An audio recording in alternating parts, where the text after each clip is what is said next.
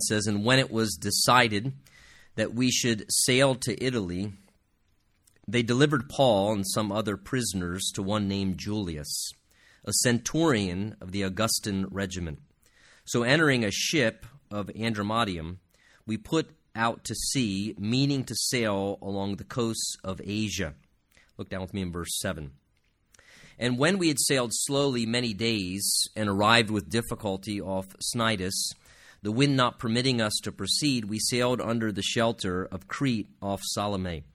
Passing it with difficulty, we came to a place called Fair Havens, near the city of Lasea.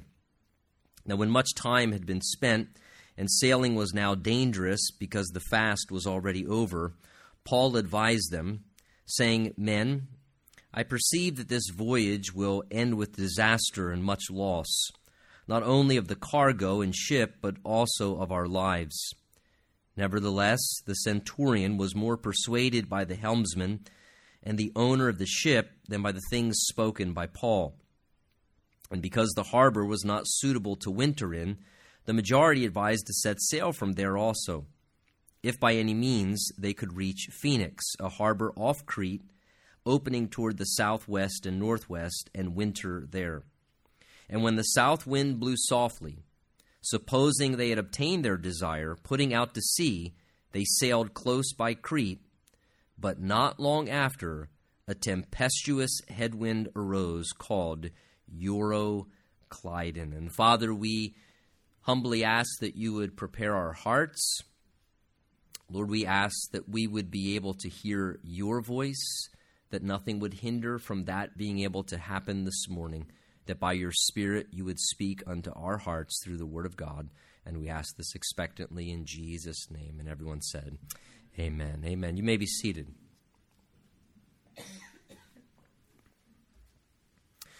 You know, entering into storms, as we realize, is kind of just a part of life's journey. It's kind of impossible to make it uh, through this life experience without time to time entering into a storm. And the reasons that we enter into storms, however, can be different in different situations. Sometimes we find ourselves entering into a storm because maybe it's kind of a self inflicted trial. We make a decision that we shouldn't make, and as a result of that, sometimes it brings us into some stormy waters.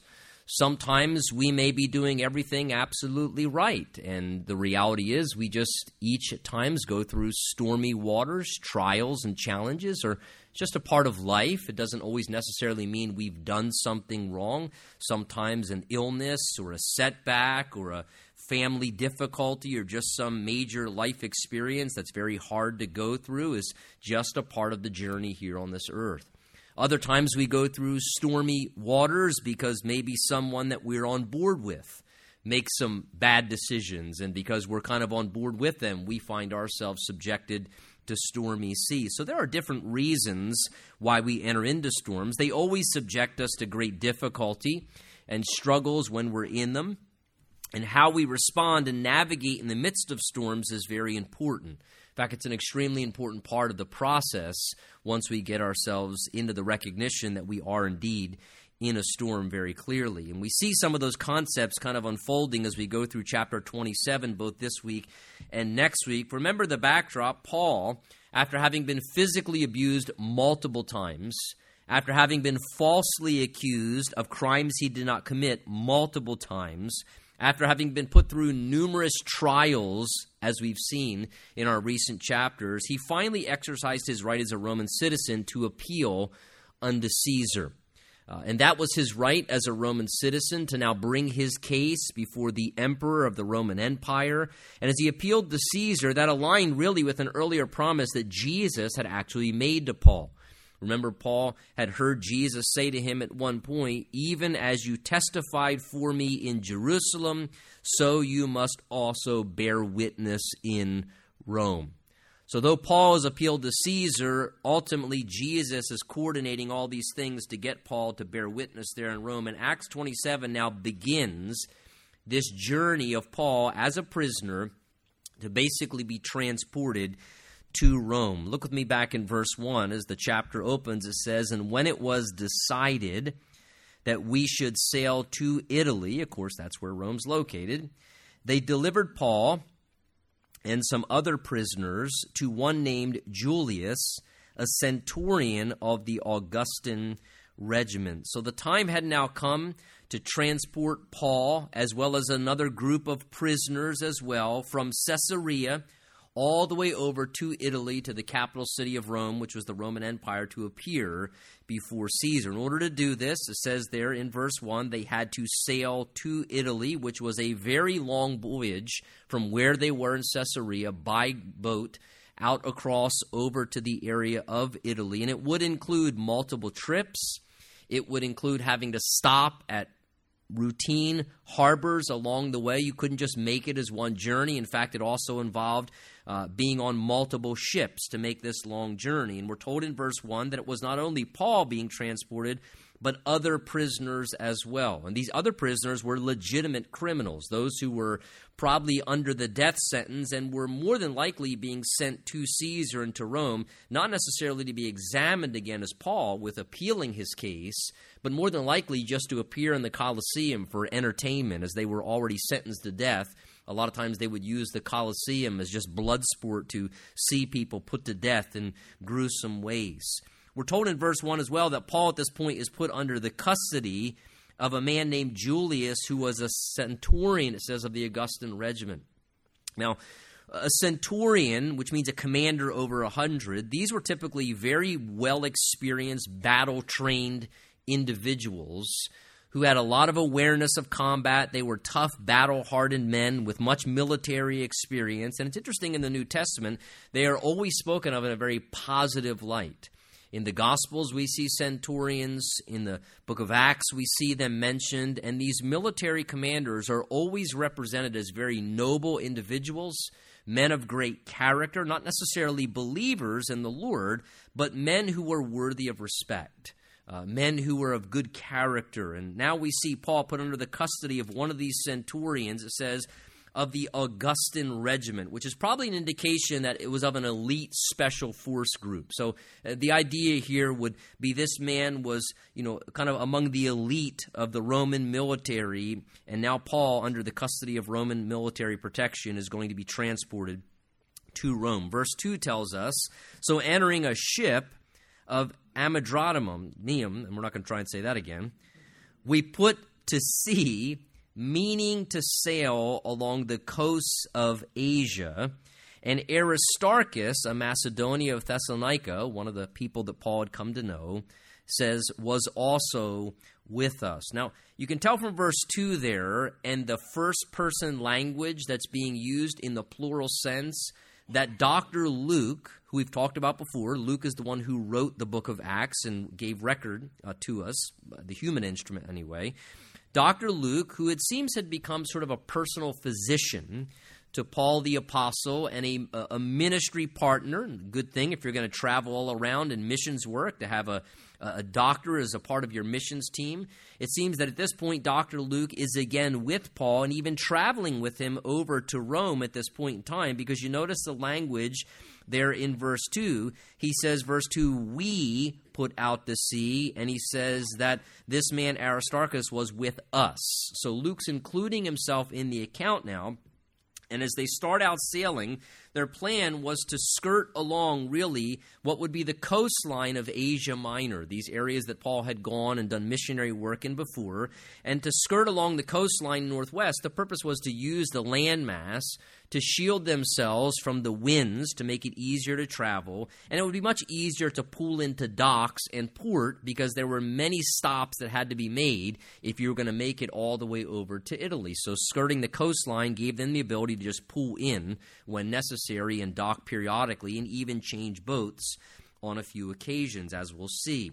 Verse 3 tells us, And the next day we then landed at Sidon and Julius, that commander, treated Paul kindly, gave him liberty to go to his friends and receive care. So interesting. Verse 3 records for us that Luke telling us that this man Julius, though a, a, hardened Roman military commander was treating Paul with a measure, it says, of kindness, and that measure of kindness was by giving him liberty to go and visit friends in this territory of Sidon and to receive care from them. Now, uh, likely there were either believers, it seems, in the area of Sidon at this point, maybe even potentially at this point a church that had been established there. Verse 3 just tells us in the text that clearly Paul had friends there and he was permitted to go and spend time with them and to receive care from them. That is, as Paul went and visited them and interacted with them, they invested some helpful things into Paul's life. Now, take notice, if you would, from verse 3, how Paul, and we've seen this multiple times, always seemed to seek out fellowship with other believers. Uh, we see this repeatedly in the book of Acts. We see Paul visiting with people. We see Paul spending time with people. We see Paul ministering together with people. And Paul always sought out fellowship with other believers. He understood the purpose of maintaining relationships and the value of interacting with friends and other people. And important for us to realize, especially as we look at a chapter about a storm, as we're going to see, and being in storms, uh, part of navigating life, and especially the difficult times, the challenging circumstances, the stormy seas that we'll go through from time to time, Part of that is understanding in that journey, you have to recognize that you are not intended to journey through life alone. That's not the way God wired us. God wired us to be relational people. God did not intend for us to isolate and try and be like an island and keep everybody out of our lives and cut everybody out and always look for ways to avert interacting with people and letting people know what's going on in our lives. And that can be a common tendency that we can have in our humanity sometimes. And I want you to know if that can tend to be your tendency, that's not healthy. Uh, God's intended for us to live interconnected lives, not to live in such a way where we have this fierce, independent spirit. And for whatever the reason may be, where we think that we don't need to interact with people, that's never healthy. And we see Paul here going and spending time, taking initiative, establishing and maintaining relationships. He's going and visiting friends and receiving from them some of the care that he needed at that time in his life. And I think it's an important reminder for all of us to recognize we need friends in our lives to some degree. Uh, there needs to be a few people, at least in your life, that you can talk with and interact with and receive care from when it's needed. And I want to encourage you make sure that you make whatever effort is necessary to stay connected to people. Uh, and I say make whatever effort because I'll tell you, as a pastor, one of the things that I hear people say frequently, I hear Christians say this frequently, we don't feel like we're connected to anybody. I can't tell you how many times I, I hear Christians say that. Well, we just don't feel connected. Well, the, first of all, the Bible says that he who has friends must himself be friendly. And sometimes the people who will say we don't feel connected or we don't feel any sense of connection uh, aren't really making a whole lot of effort to connect with people and to stay connected. But yet then they say those things and wonder why they're struggling. So be careful of that. We need to be connected. We need to interact with people. Paul here, even a great man of God, he's spending time with people. He's receiving care that he needs in his life, as well as just certainly Paul always cared for others. And I think it's unique as well that it says that the centurion gave Paul liberty to go and visit his friends. Now, that says something about Paul as well, because understand, according to Roman law, if a Roman military guard lost track of one of his prisoners, he would pay for it with having to lose his own life. So, for this Roman military commander to give Paul freedom to go visit his friends while they're on this journey over to Rome shows that Paul's reputation must have spoke loudly of credibility, of trustworthiness, because when Paul said, Hey, I got some friends here on Sidon, would you, would you mind if I went and visited with them for a little while? That this Roman commander said, yeah, Paul, I, I, sure. Just make sure you're back on time before we leave, and you know, don't escape and don't run off because I'll lose my head if you do. He actually trusted Paul, which shows that Paul must have had a, a pretty good reputation of credibility. He had that kind of a reputation that when he would ask, he was able to be relied upon. I think as believers, you know, eh, God help us. I hope in our jobs I hope with people we interact with that, that our reputation speaks of honesty and credibility and trustworthiness. Uh, that people are able to give us that sense of liberty and, and rely upon us. And what a beautiful thing. Paul, he goes, he spends some time. And verse 4 then says, And when we had then put out to sea from there, we sailed under shelter of Cyprus because the winds were contrary. Uh, verse 5 says, And when we had sailed over the sea, which is off Cilicia and then Pamphylia, we came to Myra a city of Lycia. So, because the winds were starting to blow against them in a certain direction, here we again see them using nautical wisdom and skill that they had. Uh, just basically doing what they can to strategically use the island of Cyprus as a way to kind of shelter themselves from the winds that would be blowing against them. If you were to look at a map, basically what they're doing is they're they're kind of skirting and going in between the island and the mainland and using that as sort of a tunnel to keep them from catching the winds more strongly against their boat. Very practical. They're moving northwest along the close uh, the coastline between the island and the mainland. In the next port, we're told in verse 5 that they now come to and they actually stop at and dock is to the port of Myra, which was a city off of Lycia. Now, that might have taken up to about two weeks just to get to this spot here. And Myra, we know historically, was a flourishing seaport. A lot of goods went from the area of Myra, where it was at there, over to the western territories, particularly the area of Italy and those west.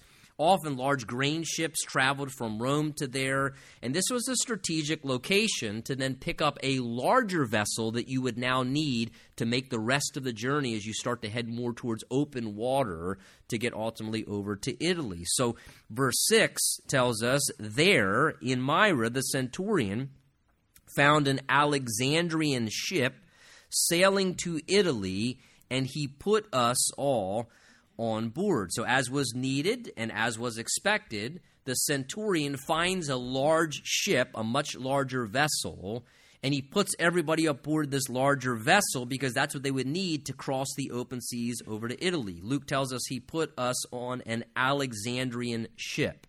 An Alexandrian ship was basically a large grain ship that would transport vast amounts of grain from the area where they were across to the west to supply the territory of Italy. Uh, these grain ships typically were bringing grain from Egypt, shipping it to Italy. And at this time period, historically, Egypt was basically the granary of most of the known world, particularly to supply Italy. So, this grain ship carrying grain from Italy is now going to be utilized by the, the, the group to make this long journey over to Italy. And it was a rather large vessel, not only able to carry a lot of cargo, but we're going to see in verse 37 that there were actually 276 people aboard this Alexandrian grain ship. So, a pretty substantial sized vessel to be able to have all that grain plus upwards to almost 300 people on board as well at this time. Verse 7 goes on to tell us, and when we had then sailed slowly many days, and arrived with difficulty off of Cnidus, the wind not permitting us to proceed, we sailed under the shelter of Crete off Salmone. Passing it with difficulty, we then came to a place called Fair Havens near the city of Lasea. So you can tell from the language in verse 7 and 8 now, as the sailing begins, contrary weather as well as contrary winds and so forth are starting to have their effect in the fall season and starting to make it difficult for them, even on this very large ship, to move forward in the direction that they were seeking to go. You can tell in verse 7 and 8, we read multiple times language indicating that it was getting challenging to head to where they're wanting to go. You notice the repeated references there. It says, We sailed slowly. It says we arrived with difficulty. The idea is it was slow progress. It was not easy trying to go the direction that they were currently trying to. He's saying every time we tried to keep going forward, it was a difficult process. Every time we kept trying to move forward, it wasn't easy, it was difficult and hard going. He even says there in the text that the wind was not permitting us to proceed. You see there in verse 7 the wind was not permitting us to proceed. In other words, Luke saying the winds were clearly blowing against us. And though we were trying to go a certain direction and make progress, we kept having to adjust constantly because everything wasn't working out. And every time we kept trying to go that way, there was a restraining force stopping us, pushing us back, and keeping us from moving forward. Finally, he says, with even more difficulty, we at least made it to Fair Havens and were safe enough to arrive there. Now, let me say by way of application as we just read this record here and what's going on. Sometimes in life, when we find ourselves, like these journeying on this boat, facing difficulty after difficulty, experiencing hard circumstances, not permitting us to proceed forward in a direction we're trying to go, sometimes that's an important indicator. If you're trying to go a particular direction and it is difficulty after difficulty, hard after hard, not working out after not working out, and it seems like though we keep trying and nothing's permitting us to move forward, that may be an indication that you want to pay attention to. Look, I, I, understand, granted, the devil may try and resist us at times. I'm not looking to debate that. The Bible even says at times Satan hindered us. So there are times when Satan and maybe spiritual warfare may be hindering us, and we need to be aware if that's what's going on. But I also want to say be careful of always just registering that that's the reason why you can't go forward be careful of always just thinking that every time it's always spiritual warfare that's resisting you and holding you back. I think we need to humbly remember that our God is in control of all things. And what doors He opens, no one can shut. Uh, and I think we need to remember in circumstances, God's in control and coordinating the affairs of life and ultimately has the final say in everything, even in spiritual warfare, if that were going on from time to time. And it just may be, I know I found in my life, sometimes God may be allowing it for to be, to be difficult to try and move in a particular direction because maybe it is actually God Himself for a reason being the one not permitting us to proceed forward. Maybe God, who knows all things or understands things that we're not seeing yet or has a different plan in His sovereignty or maybe just timing or all the different reasons there could be. We could continue to go on and on identifying reasons. It just may be that God is the one not permitting us to proceed forward. That God's the one actually trying, if you would, to hold us back by making it difficult to make progress. And I just want to say use wisdom and humility, pay attention. We don't ever want to be striving against God. We don't ever want to be striving against God's circumstances if He's the one who's ultimately doing that. So they're struggling here, but at least they've made it to a spot after much difficulty where they've settled in. They, they, they're still safe. They've made it to Fair Havens, but it's been difficult travel recently. And verse 9 says, Now, when much time had been spent, and sailing, notice, was now dangerous because the fast was already over. Paul advised them, saying, Men, I perceive that this voyage will end with disaster and much loss, not only of the cargo and of the ship, but also of our lives. Nevertheless, the centurion was more persuaded by the helmsman and the owner of the ship than by the things spoken by Paul. And because the harbor was not suitable to winter in, the majority advised to set sail from there also, if by any means they could reach Phoenix, a harbor off Crete opening toward the southwest and northwest, and winter there. So Luke is identifying here for us in our text, particularly in verse 9, the time of year it was and the whole point and reason why it was both unwise and unsafe to try and keep trying to move forward despite the difficulties they were finding themselves facing. You notice what he says again in verse 9? It says, Much time had already been spent. Again, that is due to the recent slow, minimal progress as they're fighting against resistance to keep trying to move forward. And due to contrary weather problems, they had used up a great deal of time already. Luke's saying, Look, we already had spent a lot of time doing this. And he says, now because, verse 9, the fast, See it? The fast was already over. That's another identifying thing. The fast, there's a reference to the Day of Atonement. That one day in the calendar year when the Jews would seek God for mercy and atonement for their sins, which indicates that we're now at late fall and, and progressing toward the winter months at this point in time.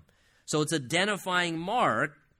And he says, therefore, at this time, this is key, verse 9 says, sailing was now dangerous. After all that had transpired, he says, at this point, sailing was now dangerous. There was a high probability they were going to get caught in a deadly storm. Now, it was a known fact among not only those who were experienced on the seas, but just travelers in general, that sea travel was relatively best up until mid September. And then from mid September to mid November, the fall months, travel got difficult. That's what they were experiencing in the prior verses, and it got even a little bit risky with storms. But from mid November through winter, sailing was virtually impossible and it was very, very dangerous. It was almost risky and foolish to even consider doing anything other than just wintering down somewhere. So that's typically what they would do. They would seek to winter down somewhere and wait things out until the spring came, and then they would begin their travels once again. That was just sensible judgment good stewardship, and it avoided major risks. So, because sailing's now dangerous, it was not just an issue of, well, we got to keep pushing and struggling and we can make it further. It was more an issue of it would be very poor stewardship to try and push forward. It wouldn't be wise. It'd be risky and harmful to keep going on various different levels. And Paul, sensing they're inclined to keep voyaging and press onward, he tries, as we can see here, to interject some reason into their decision to press forward. That's why Paul there says to them in verse 10 Men, I perceive this voyage, because he knows they're going to try and press forward, is going to end with disaster and much loss, not only of the cargo, but also of our own lives. Now, the reason Paul's saying this, from what we read down in verses 11 and 12, is they basically want to, at this point in time, they want to try one more time to just take it one step further and and they're thinking to themselves, look, if we could just try one more time to get one more step further over to the area of Phoenix, just 40 miles further, they want to risk one more journey. Verse 12 tells us, however, there that the harbor that they were at was not suitable to winter in. The idea is they're at Fair Havens, which sounds like a good place to just stop, doesn't it? Just Fair Havens. That sounds safe. Just sounds wise. But it says that harbor wasn't suitable to winter in. The idea there is First of all, it, wasn't suitable in the sense that Fair Havens was a smaller port. It was more exposed to the weather, and they thought that it would, would batter the boat more when the winter storms came. But the bigger issue was that we know as well Fair Havens was a very small port, which means, like many small, kind of little communities, we might say like a podunk town or something, there wasn't much to do. So you know what 276 passengers are thinking we will be bored to tears if we have to stay here all winter long. What are we going to do all winter in Fair Havens? There's nothing to do here. Phoenix is just 40 miles up the coast, and Phoenix has got stuff happening. It's a much better port. Not only was it better for docking ships, but it had a lot of activity and entertainment and things to do. And so they're all motivated thinking, hey, let's just try to get the Phoenix. And it says there that the majority advised against what was Paul was saying, saying, let's see if we could just make it to Phoenix. Oh, those are always bad last words. Let's see if we could make it. You might want to think about that. Let's see if we could.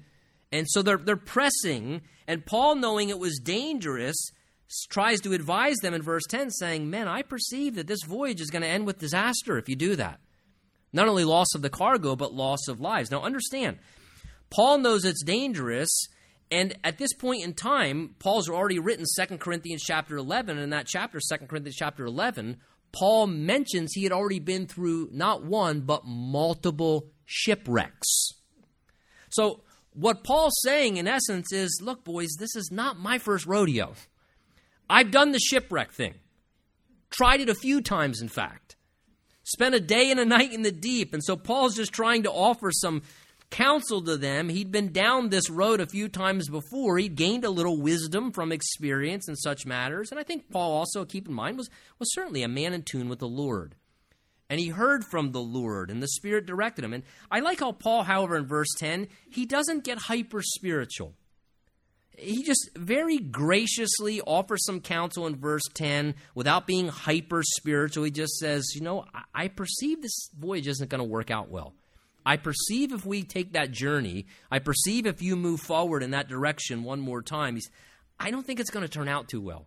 I think it's going to end up in loss and problems. And yet he lets them, however, still make their own decision. Offer some counsel, but then he lets them make their own decision in the situation afterwards. But he says, I sense if you push forward, attempting to do what you are, and you head in that direction, it's not only going to end up being difficult, Paul says, I foresee a disaster. I foresee a disaster, something really good not happening in that situation. And as a man of God who cares about people, he just tries to prevent their path. However, verse 11 and 12 says, Nevertheless, the centurion was more persuaded by the helmsman, the, the captains, those on board, and the owner of the ship. Why? Because they're thinking about profit. Paul, if we delay here, that's more months before we bring in the profit from everything on the boat, and we've got nautical experience. You're just a rabbi. What do you know about sailing on the seas? We can make it 40 more miles. And so basically, the majority of the crew chimes in, and it says that they decide to press forward to see if they can reach Phoenix. So they disregard Paul's counsel and they press forward, and we're going to see this was a very bad decision a very bad decision that brings destructive consequences. And in light of that, let me, if I could, by way of application in the midst of this, help identify a few contributors, if I could, to how to make a really bad decision. You almost titled this morning, How to Make a Really Bad Decision. It would have been an interesting title. How to make a really bad decision. Well, let's just consider a few of the things briefly before we move on and see the consequential storm they go into as the result of this. How did they end up making a really bad decision? Well, one thing's obvious if you're taking into consideration, if you want to stay away from making a bad decision, here's one way not to make a bad decision. They were striving. They were striving. They were seeking to push forward in risky and presumptuous ways and ignoring wise caution. They were striving. They were pushing forward after they'd already tried to push forward multiple times, and they're now striving to push forward once again. Secondly, they're exercising impatience. They're, they're simply just not willing to wait for something to come to pass in a certain amount of time. Instead, they want to get to a certain spot as soon as they can. And impatience and presumption and striving often are contributors to bad decisions to decisions that end up in bad situations. They're also being driven mainly by a desire for experiencing enjoyment. Oh, this is boring. Phoenix would be so much more fun. And, and if we're driven by pleasure, or if we're driven by the desire for personal profit, how many times have people made really bad decisions because they were driven by the primary agenda being what's the most advantageous personally?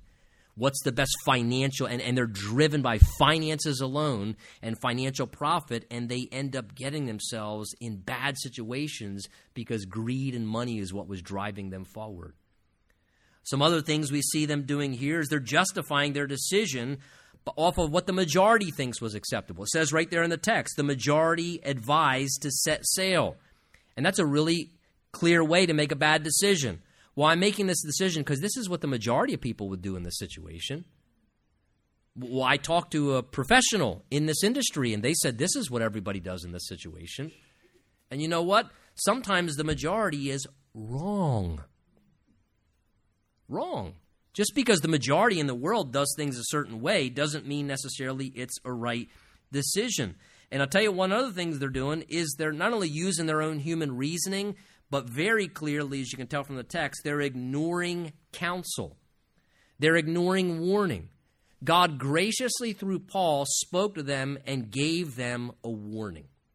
Paul said, I perceive if you do that, it's going to be a bad decision. It's going to be a disastrous decision.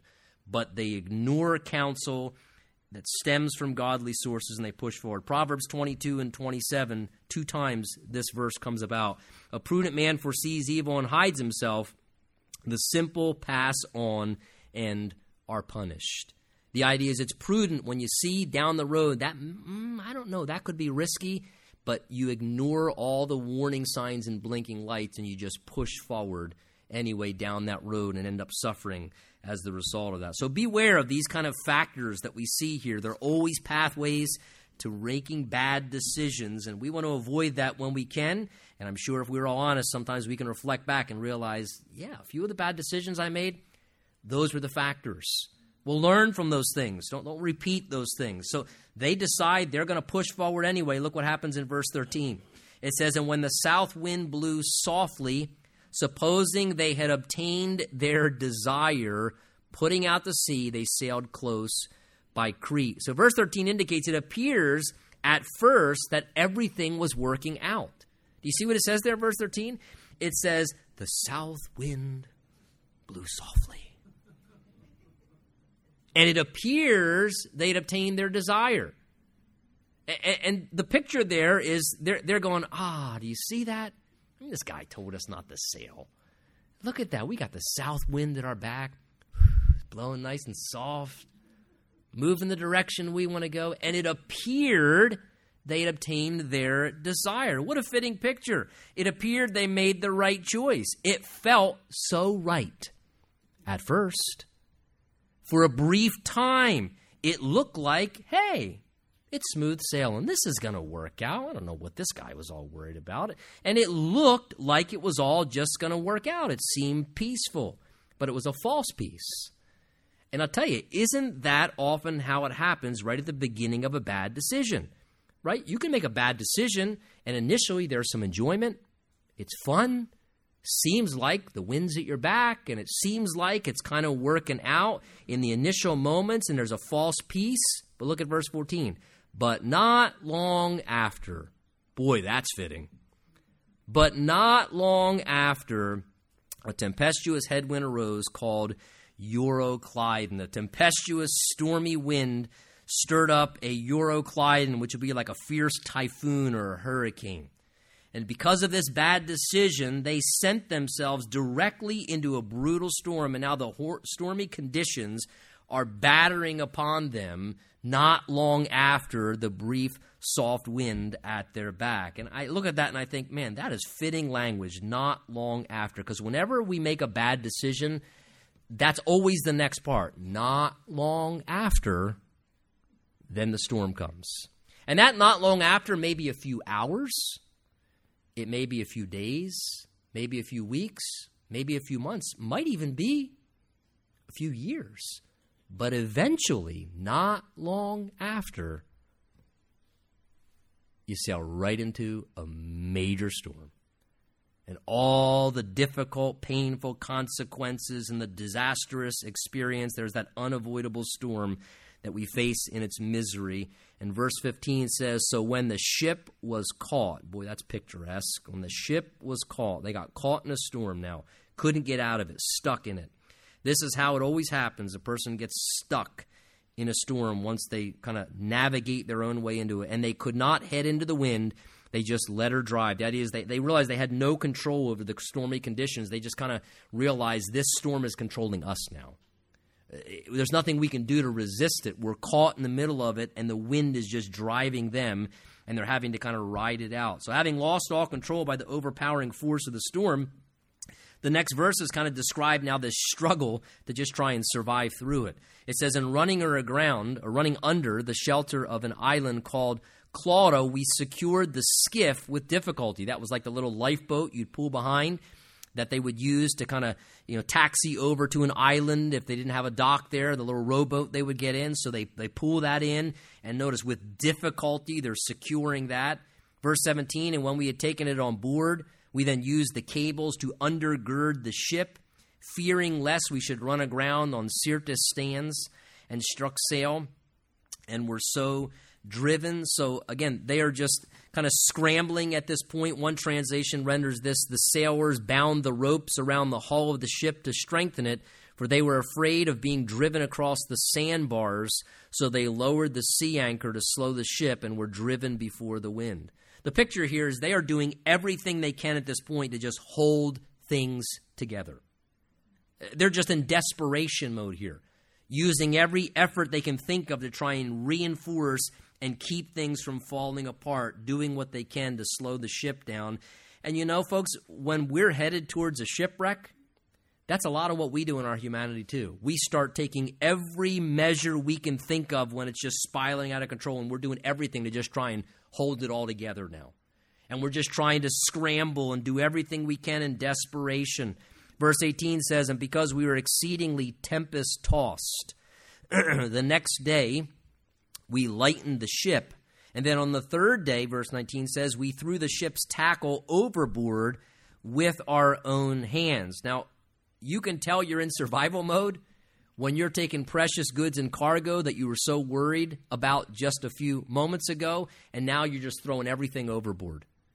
And you are, are not concerned about anything in a moment of total desperation other than just surviving this thing somehow.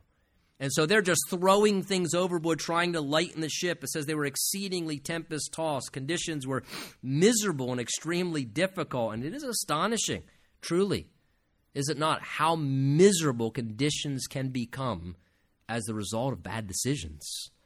It's amazing the storms that we can find ourselves in and here. I mean, they are just doing everything they can to survive this thing. Verse 20 brings to to clarity how desperate they really were. It says, Now, when neither sun nor stars had appeared for many days, and no small tempest beat on us, all hope that we would be saved was finally given up. Now, the reason Luke mentions neither sun nor stars appeared for many days, keep in mind, they didn't have GPS in that day. They had nice navigation systems. You use the stars and the sun as a reference point to be able to guide your ways out in the open sea. And what Luke is indicating is we hadn't seen the sun or stars in days. We didn't know where we were. We didn't know if it was day or night. We were taking such a beating, we didn't know what in the world was going on. We were so out of sorts and out of control, and conditions got so bad and desperate. Verse 20 says, in the end of it, all hope that we would be saved was finally given up. That is, even the experienced fishermen and those on board and those who were sailors said, you know what? The reality is, we're perishing. They just they gave up all hope. They got to a certain point where they were so desperate they even abandoned the idea that somehow they could make it through all this. In their minds, they had come to the conclusion, I can't even see how we could be saved out of this nightmare. There's just no way at this point. All hope had been given up at this point that they somehow would survive through this. And you know, sometimes when people are driven into encountering a storm, it can get so bad, so desperate, so overwhelming and crushing and tempest tossed that that's where people come to in their minds, in their hearts. Where they literally come to a place where they become utterly hopeless, where they just give up all hope that somehow they could make it through this difficulty. They feel there's no way they could be saved. I just it's too bad. I've gone too far. I've drifted way too far off course, and there is no way I can even be saved out of this. It's just not even possible.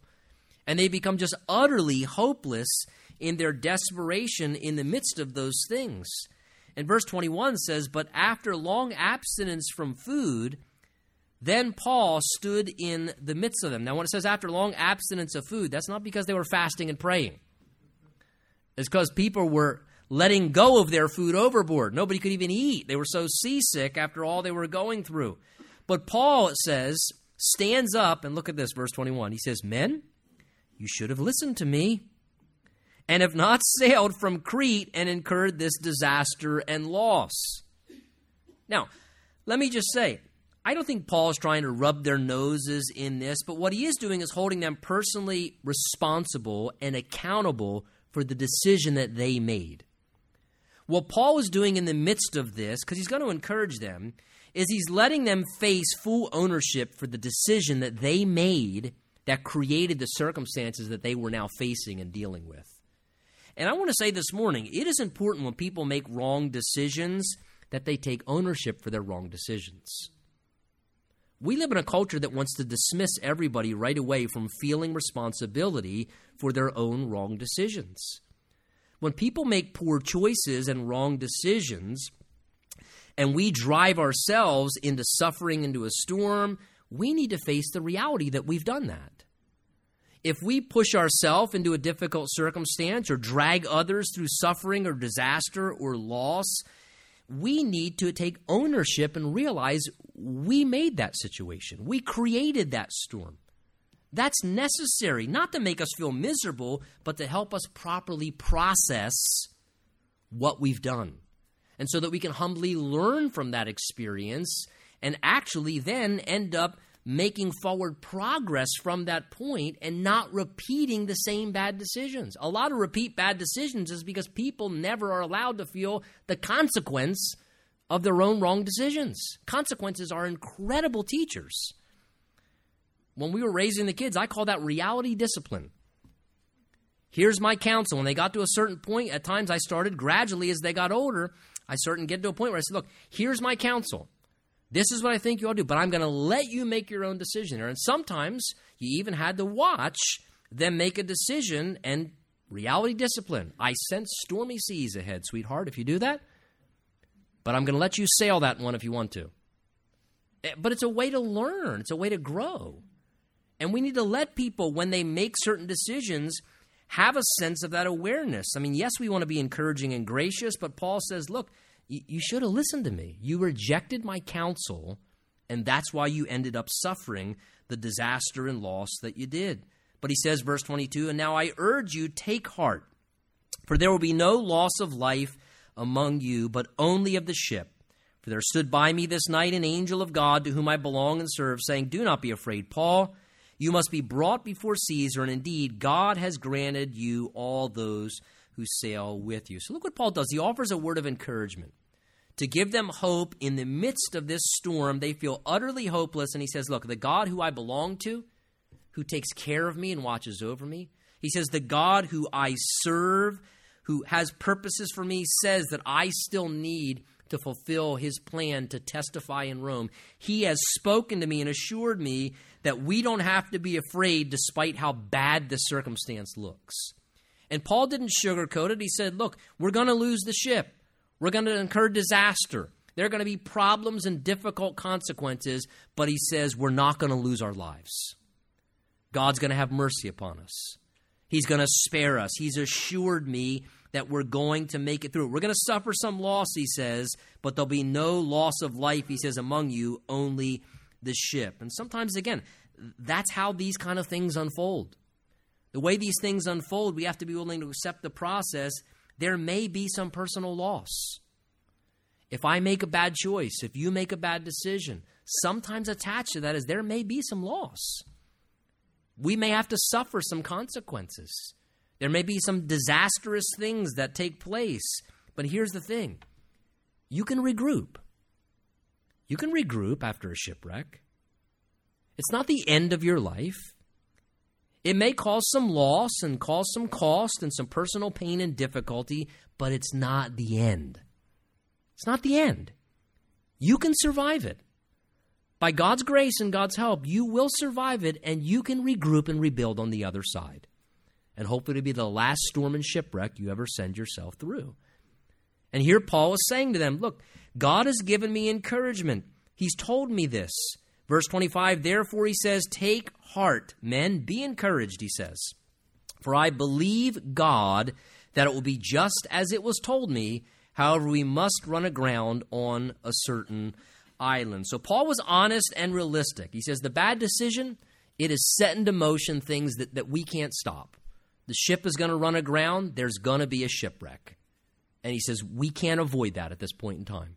That's just the consequences of this direction that we're heading in. There's going to be a shipwreck, but Paul says that shipwreck is unavoidable, but we don't have to fear that it's the end of everything. He says, I believe God, he says, verse 5, that it's going to be just as it was told me. Paul had a personal word from the Lord of hope and assurance that they were going to survive this. And that's what you need when you go through a really tough time. Not just, here's my theology on storms. Paul says, No, I believe what God told me. God told me something.